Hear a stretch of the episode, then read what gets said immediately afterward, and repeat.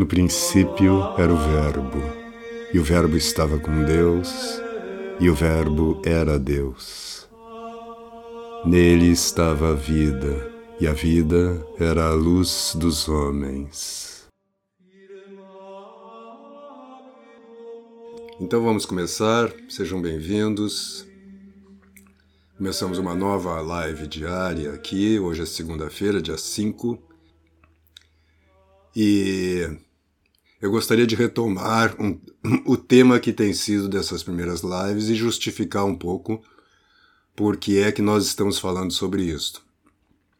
Nós falamos um pouco sobre inteligência e razão, eu vou voltar a esse tema mais adiante.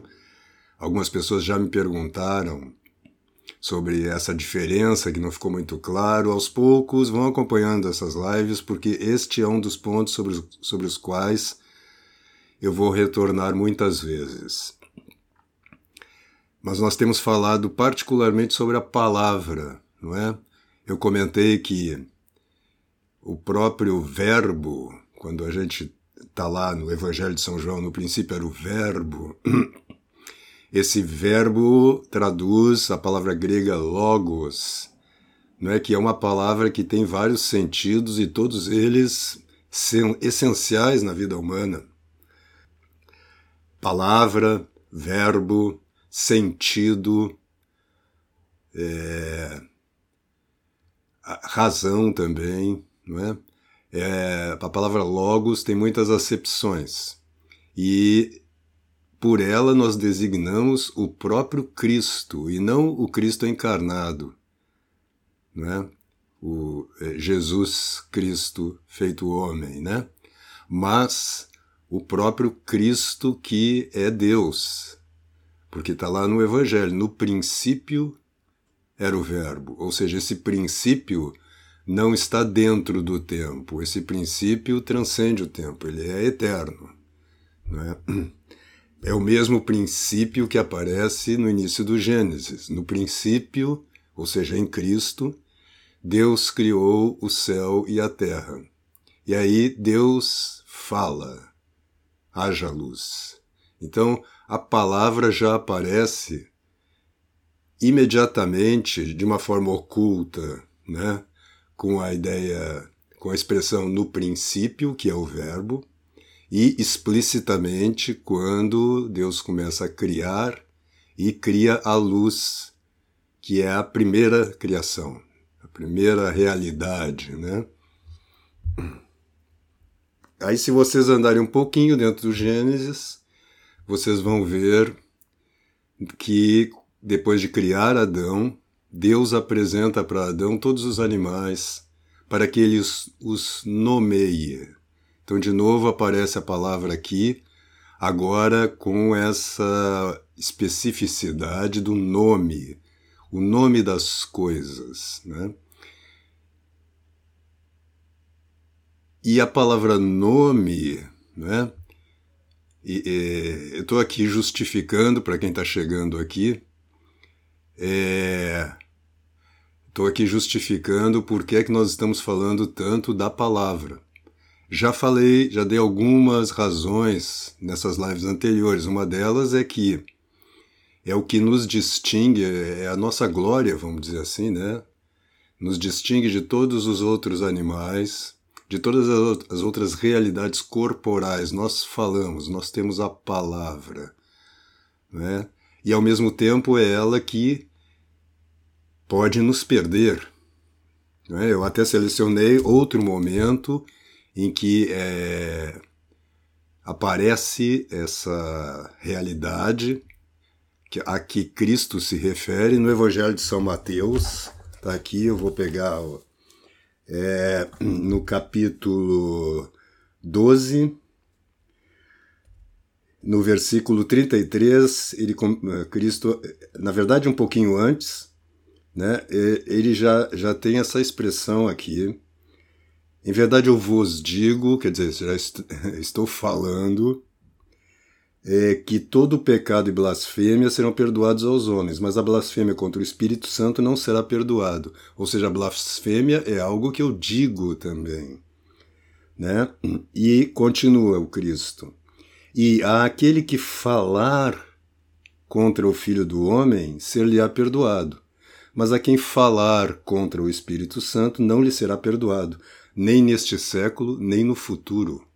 Veja a gravidade das palavras. E ele vai continuar com esse assunto.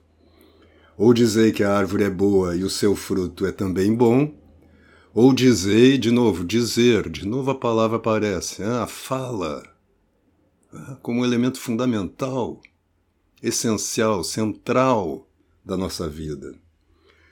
Ou dizei que a árvore é ruim e o seu fruto é também ruim, porque pelo fruto se conhece a árvore. E esse fruto aqui, nós vamos ver logo depois, de novo é a palavra. Raça de víboras, como podeis dizer coisas boas, sendo maus? Pois a boca fala do que está cheio o coração. O homem bom do seu bom coração tira coisas boas, e o homem mau do seu mau coração tira coisas más. Ora, eu vos digo que de toda a palavra inútil que os homens proferirem, hão de dar contas no dia do juízo, pois que pelas tuas palavras serás justificado e pelas tuas palavras serás condenado. Alguém me perguntava aqui na caixa de perguntas sobre a, qual é o preço da falsidade. Se não me engano, a expressão foi essa. E eu dizia que o preço da falsidade, quando ela se enraiza em nós, pode ser a nossa condenação. Não é? Porque, através das palavras, como a gente já comentou, é, nós podemos falsificar a realidade. Não é? Não falsificá-la em si, porque a, nós não podemos... Nós não temos poder de falsear a própria realidade, né? Mas a nossa avaliação, vamos dizer assim, o, o nosso olhar sobre a realidade, a nossa interpretação da realidade, é isso que é a mentira.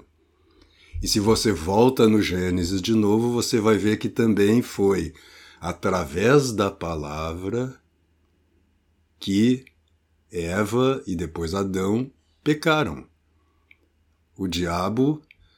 É, convence Eva a comer do fruto proibido através das palavras. Não é? Então, e se você pensar no mundo contemporâneo, você vai ver que muito do jogo político e o próprio destino, o próprio destino da humanidade hoje em dia depende dos discursos, depende da palavra, depende da... É, dos discursos ideológicos que são falsos, porque recortam a realidade, né, e, e olham a realidade como um todo somente a partir daquele ponto de vista. Eles até podem parecer justos, e eles são justos, né, muitas vezes, né, os discursos sobre opressão, é, das minorias, etcétera. Se você olhar só dentro do círculo em que aquele discurso está sendo feito, ele é justo. Agora, quando você o insere na realidade como um todo, você vê que ele está deixando de fora, seja as contradições que estão dentro dele, de uma certa forma, mas estão caladas, seja as contradições com outros aspectos da realidade que eles desconsideram. Isso pode parecer um pouco complexo agora, mas eh, eu estou apontando isto, justificando hoje a importância da gente meditar sobre as palavras, da gente meditar sobre a própria realidade e de como ela se imprime em nós e como, a partir dessa impressão, nós a traduzimos em palavras. Quando se diz hoje muito, né, no meio cultural aí, que nós precisamos ler os grandes clássicos e absorver é, é, essas construções linguísticas, vamos dizer assim, de alta qualidade, é porque eles conseguem traduzir realidades que para nós, seres comuns, que não temos esse talento literário, são de difícil tradução, não é? Quando Luiz de Camões, por exemplo, diz transforma-se o amador na coisa amada, ele está dizendo uma verdade universal. Isto é verdade para todos os... É, o padre Wesley faz, um, Wesley faz uma observação aqui, em contraponto a isso, São Miguel vence a Satanás pela palavra. Por isso ele usa a espada, que é símbolo da palavra. Quem como Deus? Justamente, padre, a sua bênção. Justamente, a palavra é essencial, o Cristo é a palavra, no princípio era o verbo. Então, quanto mais nós tomarmos posse da palavra na nossa vida, né, e nos livrarmos dessa espécie de caricatura da, da, da fala, que é esse burburinho mental, essa quantidade de discurso vazio, desconectado da realidade, não é? Que está tão presente na cultura e que nos aliena, nos dispersa. Né? A palavra serve para dispersar também. Ela, ela, ela é instrumento tanto para edificar quanto para derruir. Não é? É o que o Cristo está dizendo, pelas nossas palavras nós seremos julgados, né, e salvos ou condenados. Né? Então, a, a própria oração, nós comentamos semana passada, os, da onde vem a palavra oração, é boca. E aqui mesmo tem a passagem do Evangelho em que Cristo diz que a boca fala daquilo que o coração está cheio. Esta é a verdadeira fala, mas hoje em dia a boca em geral fala sobre aquilo que a mente, a cabeça está cheia, que essa quantidade de discursos que a gente fica lendo no Instagram, no Facebook, nos, nos livros, pouca gente nos livros, né? É, nos jornais, né? Ou mesmo ouvindo na televisão, esse blá blá blá, essa quantidade de palavras inúteis. Veja o que o Cristo diz sobre as palavras inúteis. Isso nos deveria levar a cultivar o silêncio e a chegar mesmo numa oração e depois, né, à medida que a nossa oração for crescendo e se aprofundando, a comunicarmos-nos com os outros a partir do nosso coração. A quantidade de palavras vai diminuir, não é? Tem um, um, o Lao Tse, no Tao Te Ching, tem uma frase que diz: quem sabe, cala. Quem não sabe, fala. Não é? Então, a necessidade de ficar falando muito, o tempo todo, é uma necessidade de encobrir o nosso vazio existencial com palavras. Uh, e isto vai nos tornando cada vez mais neuróticos, cada vez mais dissipados, cada vez mais desequilibrados. Então nós temos que, para falar menos, a primeira coisa que a gente deve fazer, como eu coloco lá no é, e aprofundo no curso Enquanto Sua Própria Voz, é ouvir. As pessoas ficam me perguntando, eu gravo poesias, né, com frequência, É, ou como fazer para ter uma boa voz, como fazer para interpretar bem um poema, para falar bem. E o meu conselho inicial é: comece a ouvir melhor. A gente primeiro, você primeiro aprende a falar, a escrever ou a ler? A ler, né? Não é possível você escrever se você não sabe ler antes. Primeiro você recebe, aí você devolve, vamos dizer assim, depois de passar pelo seu coração. Assim também, para falar bem, você tem que, para falar bem é necessário antes ouvir bem, cultivar o ouvido, não é? E o próprio silêncio, porque quando eu estou ouvindo, eu não estou produzindo discurso, não é?